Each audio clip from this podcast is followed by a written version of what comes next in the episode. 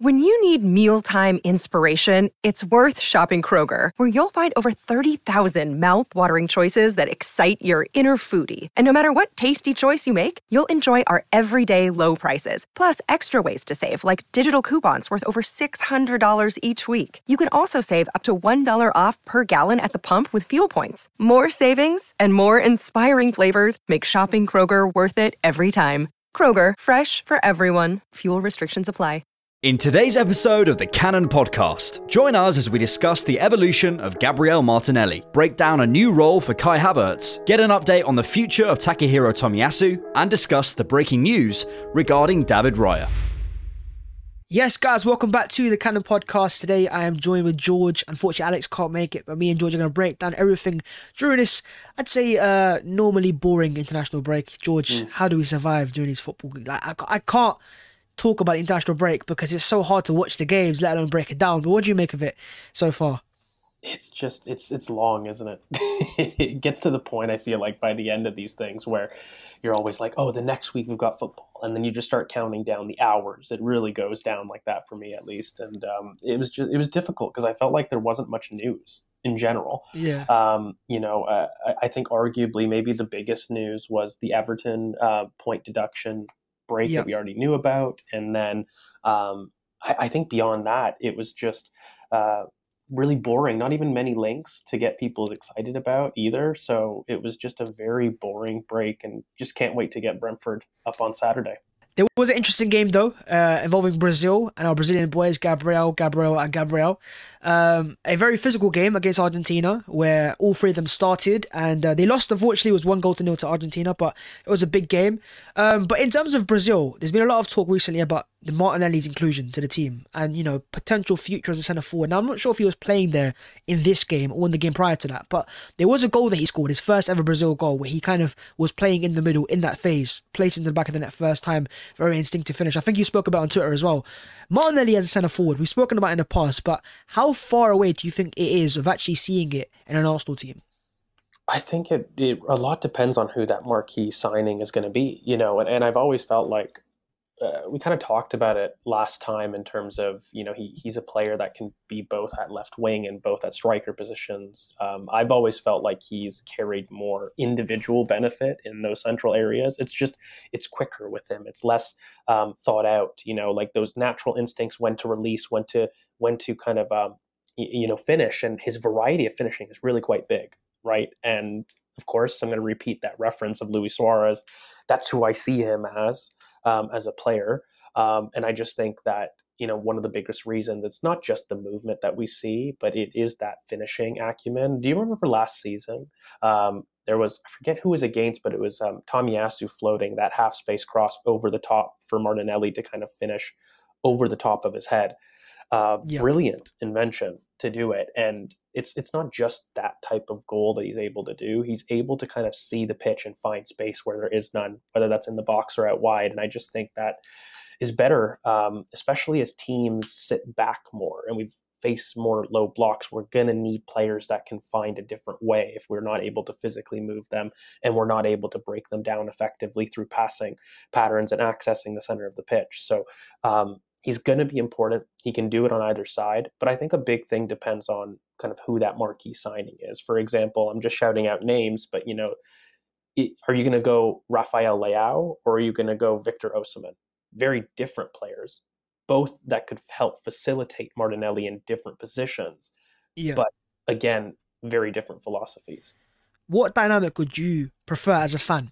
Is it that Martinelli is a striker and Leao as an option? And that's just the name, of course. Or is it that more traditional striker, which I think fans are crying out for? You know, old school number nine. You see, City have got Haaland, United invest in Højlund as well. That's physical number nine, like Osimhen. What route do you think, in the current way the world football's going, is is more suited to Arsenal?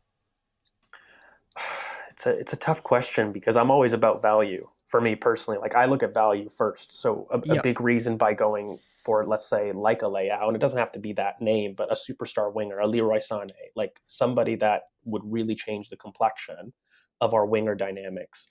Um, if you go that route, um, and you, you, it would be a deviation from the greater football fraternity who are going the big traditional nine route. I think that for me, I've I've grown up on loving multiple different players. Obviously, we all love Thierry Henry as Arsenal fans, and that type, that prototype, your Nicolas Anelka, that that kind of lab grown striker for me is what I love. And so, getting Martinelli as a center forward is in that mold. Um, so I don't mind going the winger route. The one thing I will say though is that it would be a big transition, and the one thing that I do like from, say, a Victor Osimhen is I don't feel that you compromise on those aspects with a player like him because he gives you that physical presence, that player uh, to play off of, that physical frame. But then at the same token, he's also somebody that's able to provide the movement, go out wide, allow some interchange. And so you get kind of the best of both worlds with somebody of that type. That's why he's going to be the most pursued player on the planet next year. Um, so honestly, I don't mind. I think value answers my question. I've seen the team succeed in so many different ways, and I put a post actually up on um, X recently where I talked about how clubs and fans we have a bias to particular profiles in clubs. So, for example, your Gilberto Silvas, your Patrick Vieira's are things that Arsenal fans align with. So Declan Rice will immediately be something that fans love. Whereas Jorginho, which ironically probably really gets accepted at Liverpool, but maybe not as much at Arsenal for the fact that we're more traditionally grown up, at least in our identity, on these big, strong, powerful carriers in the middle of the park, Emmanuel Petit, you know. Um, so I, I, think for me, uh, I've seen us win, and so in many different ways. I'm kind of the one that wants to choose the best value play, and then I'll build from there. I don't never have like an opinion on who needs to be in my front line. The one thing that I will say is I think that we need to get Martinelli and Saka closer to goal. Um, yep. I know that could be a cop out, but uh, you can do it in multiple ways. I'm not married to one way. It doesn't have to be an Evan Ferguson. It doesn't have to be a Victor Osimhen. It could be a Rafael Leao. It could be a multitude of different players. But the one thing I know is I need Martinelli and Saka closer to goal and more frequently as well because they're not getting the superstar treatment that they deserve the question that I think then becomes is, you know, you look at Arsenal's actual pursuit of targets, and in terms of forwards, they've actually gone for more left wing targets than strikers. So maybe Mikel yeah. Arteta sees a similar pattern because the pursuit of Pedro Neto, but more Mykhailo Mudryk, and the signing of Trossard as well. We've not really seen Martinelli used as a, as a centre forward when we've seen Trossard in the team, and maybe that's something that we can see this season because I, I would argue that he's probably our best finisher you know, in terms of just natural instinctive finishing. Martinelli's our best finisher. So it's I think it could be a wise move to play him more centrally and try him out there. We've played him in a few games where he struggled physically. So I think that's the question that Arsenal fans will have is can he provide us that backboard that some fans want, that outlet? But I think he's growing in that demand. I think, you know, and also what, is he still 22 years of age? You know, we're not going to expect mm-hmm. a complete profile, but I think he was what's compared to Luis Suarez. And, um, you know, kind of, at times you can see it at times you can see it, but you know, we'll see how Mikel Arteta evolves that. There's, there's another player that we need to talk about as well, um, who played in a very weird position during his international break. We're talking about Kai Havertz, left back, George. He scored as well in his in his first game, five minutes into it. I don't know if you watched the games, but can you understand the dynamic behind it?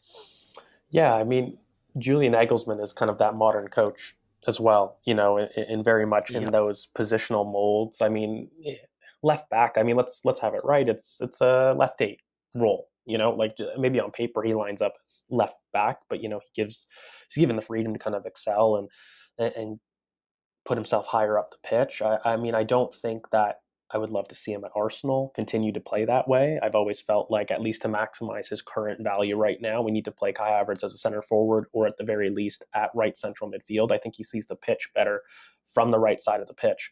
I'll maintain that. And I think also we need to talk about the role of the right side versus the left side because at Arsenal, for example, at least with uh, Germany, he had the freedom to kind of arrive into the box and be one of the higher uh, players despite operating at left back on paper. Whereas I think at Arsenal, the right central midfielder is the one that's operating a little bit higher than the left central midfielder at this point. And the left central midfielder is responsible for a little bit more second phase responsibility. So he has to come in and help and build up a little bit more. And he's not quite the same as the Xhaka role of last season. Things have switched. And so um, for me, if you're going to maximize Kai Havertz, get him closer to goal, which is the right central midfield role. And so that's how I would operate him at Arsenal. I don't know about him as a left back or even as a left eight in the future.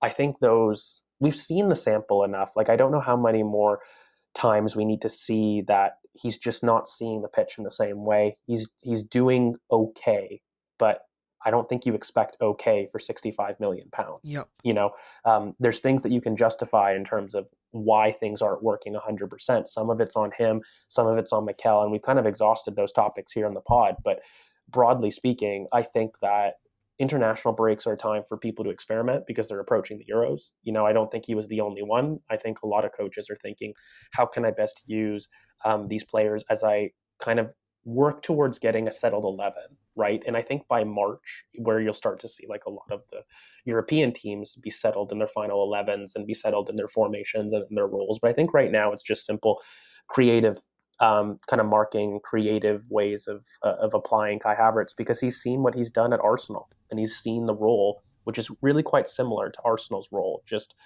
used a little bit differently because uh, Germany have this weird collection of six eights that aren't exactly anchors. They've got Gundogan, Kimmich, who are vying for specific roles, right? So there's a lot of clogging happening there. So in order to fit in Kai Havertz with that midfield signing, um, as well as making sure that they've got the right balance, I think Nagelsmann is just playing around with uh, different pieces. Yeah, uh, I think we'll see how, how he fits back into Arsenal, and I think post international break we'll really find out what Havertz is made of because there's no more, no more international football at least until March.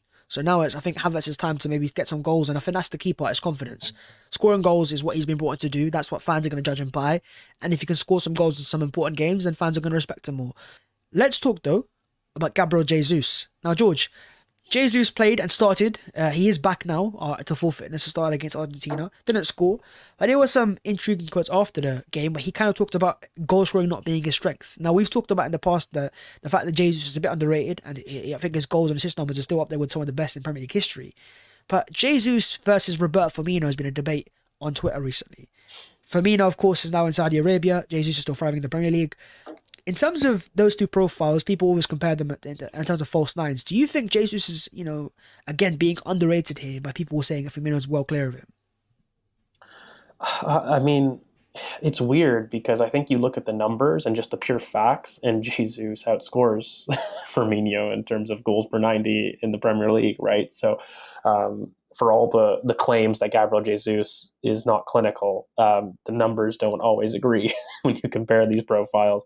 Um, I think that uh, generally speaking, the problem is right. One person won and one person didn't win, and one person is perceived as leaving a winning team to go to a team that hasn't won yet.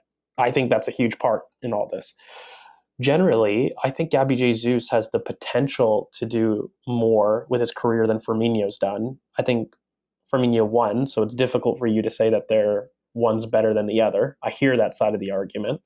I just think that, you know, Jesus does more in different areas of the pitch. Therefore, he's always going to be a more rounded profile. He's going to be able to do more. Firmino, for all of his brilliant uh, facilitation, by the way, and I think he had a lot better um, uh, spatial awareness for the pass. Gabby Jesus is much more of a carrier, a threatener. Um, he's definitely somebody um, who wants to finish moves. Uh, Firmino wasn't exactly that. You know, he definitely was somebody that was fine to facilitate, fine to build, and fine to to to help the team out in actually deeper areas. Because I think, despite Jesus dropping, he's not somebody that dictates the attack. Firmino dictated the attack. Jesus drops to help out, but he ultimately wants to facilitate getting on the end of chances. Um, you know, Firmino was quite happy to let those fall to Mane and Salah. So I think the facilitation word is kind of overdone by people on Twitter, and I think that's why they're being compared, probably wrongly. But I will maintain I think that Jesus is a more rounded profile. I don't think that Firmino does what Jesus can do on the wing in terms of creating separation, in terms of being a touchline winger on either side. He doesn't carry that functionality. I think that he is much more clinical than Jesus, and he's got a better uh, creative uh, passing range than Jesus does. But Jesus is a much more dominant dribbler, a much better presser off the ball, and um, they're just uh, they're different players for me um, fundamentally. It's just I find it ironic when people start to critique the composure and the goals and use that as an argument when Jesus has outscored Firmino um, in his time in the Premier League. I just find that a little odd. But again, it all comes down to the fact that one has won and one hasn't. Well, I mean, he has. He's won with City. Yeah, but that's what I was going to say. but I, I mean, Jesus I- is, yeah, for me, he's severely. he's at a team that isn't winning. I think that's Yeah. the thing. Yeah. I think Firmino's role, you're right, in, in helping Liverpool achieve the Champions League success and Premier League success. And that front three, when you're a part of Salah and Mane, you're obviously going to be elevated as well. And Saka and Martinelli are very good players, but they're not quite at that level yet, where those two are in the peak of their powers, world class players, providing the Champions League nights. I think with Jesus, it's he's very close to being a very perfect profile. In the sense of he does what Firmino offers. He can drop down, he can play make, he can dribble and, you know, do a lot of the things that maybe Haaland can't do and he can also get himself to the right areas. It's just about that composure in the final third, and he still scores goals. And I think that's the thing. His movement elevates him over Firmino. Firmino wasn't in those goal scoring positions enough. That's why he didn't score the goals. Jesus is. It's just a matter of you know taking those chances on a more clinical basis. But most strikers miss chances. I mean, Erling Haaland is always at the highest in the league in terms of big chances missed. Because that's what fans, you know, think about Jesus is, you know, he misses big chances, he don't score goals. He does score goals.